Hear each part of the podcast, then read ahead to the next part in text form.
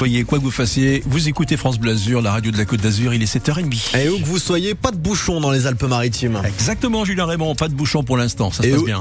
et où que vous soyez, euh, du très beau encore pour aujourd'hui. Bah oui, du beau temps sur tout le département avec un, un 17 degrés ce matin, on ira jusqu'à 20 degrés en cours de journée. Enfin, on connaît la date du nouveau départ de la route du Rhum. Mercredi, C'est ce bien. sera mercredi pour le niçois Jean-Pierre Dick et les 137 autres skippers. Joseph Bizarre, organisateur de la course, l'annonce ce matin sur France Bleu. Le départ devait être euh, aujourd'hui, mais la mauvaise météo en Bretagne en a décidé autrement. Ultra riche égale ultra pollueur Inscription sur les banderoles des militants d'Extinction Rebellion hier après-midi devant le terminal 2 de l'aéroport Nice-Côte d'Azur. Une occupation pacifique, aucune perturbation majeure dans l'aéroport.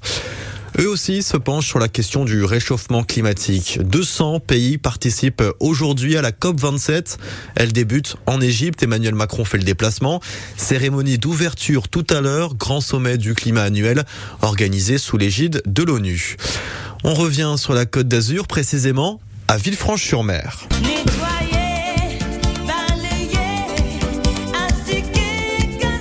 Opération lifting pour la plage de la Darse et les fonds marins. C'est habituel, hein, deux fois par an. Des dizaines de bénévoles prennent trois heures pour tout nettoyer. Quatre associations participent. Mais alors, que va-t-on trouver sur place? Marc Roca, association Villefranche au. Alors il y a tout, des bâches, des moteurs, des morceaux de tuyaux, des pneus, des batteries, tout ce que on a pu récupérer venait de bateaux qui étaient en mouillage sauvage et qui s'étaient fracassés dans les rochers. D'ailleurs, si vous voyez au bout de la plage des Marinières à Villefranche, il y a encore un deux mâts, un voilier qui s'est échoué. Pourquoi? Parce que les voiliers ne sont pas immatriculés, que les gens quand ils veulent se débarrasser d'un bateau, ben, ils le mettent comme ça en mouillage sauvage. Quand il y a une tempête, le bateau s'en va et se fracasse dans les rochers. Donc tout ce que le bateau contient, plus les morceaux de coque plastique, se désintègre et on trouve de tout. Première plongée dans l'eau à 9h et ça dure jusqu'à midi. Un espoir pour devenir champion du monde. Fabio Quartararo va tout tenter cet après-midi en Espagne pour le dernier Grand Prix moto de la saison. Le titre, ce sera soit pour lui, soit pour euh, Francesco Bagnaia, actuel leader du classement. Mathématiquement, ça peut le faire hein, pour notre Fabio, mais Luc Chemla, ça s'annonce euh, compliqué, n'est-ce pas? Avant cet ultime rendez-vous, Francesco Bagnaia est en tête de 23 points au classement général devant Fabio Quartararo.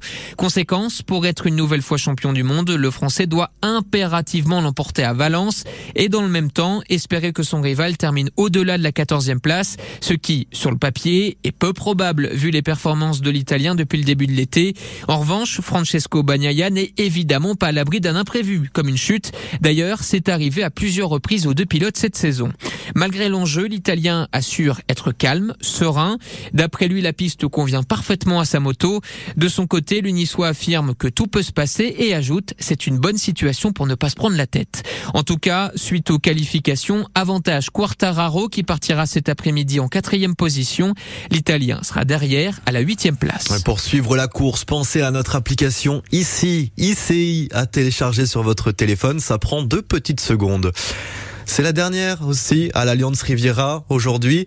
Le prochain match de football après, ce sera le 17 décembre, juste avant Noël. Ça vous donne une bonne raison d'aller encourager nos aiglons contre Brest cet après-midi. Coup d'envoi 15h, match a priori à la portée du gym. Les Bretons sont 19e de la Ligue 1 en grande difficulté. En volet, les Niçois se déplacent à Saint-Nazaire pour tenter de sortir un peu la tête de l'eau en Liga masculine. Le Nice Volleyball, bon dernier du championnat, premier service à partir de 17h. Pendant l'effort, votre réconfort. Pas besoin d'attendre la ligne d'arrivée pour serrer votre toutou fort dans vos bras.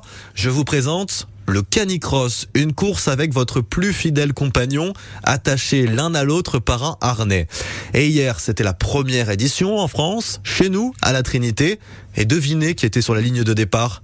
Notre reporter, Paul Tillier. Oui, alors il y a de tout, des chiens taillés pour le sprint. Vous partez en courant avec votre lévrier Et puis, il y a pêche, à peine plus grosse qu'un jambon beurre. Nous, c'est sur le long terme. Donc, on fait des randonnées 10, 15, 20 km avec nous. Ah, ça, c'est infatigable. Parce que c'est pas trop sur pattes, salut toi Je peux la caresser Ça, si vous la lâchez, ça part. hein. Comme on n'a pas trop envie de courir aujourd'hui, on va la tenir en laisse. Allez, les chiens et les maîtres sont prêts, dossard sur le dos, top départ. Bravo À l'initiative de ce canicross, Audrey, elle a eu l'idée pendant le Covid. Aujourd'hui, c'est l'occasion de leur faire découvrir euh, un petit coin de marche à 5 minutes de chez eux. Soit en courant, soit en marchant. Mais oui, l'idée, c'est le chien amène au sport. Et voilà le gagnant, Bruno, un peu fatigué avec son berger malinois. Je vous sens crevé, Bruno. Alors, c'est rien de le dire, plus que mon chien, ça c'est sûr.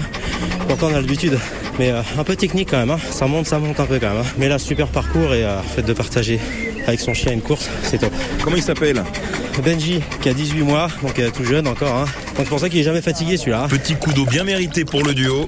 Allez, bois, Benji. bois.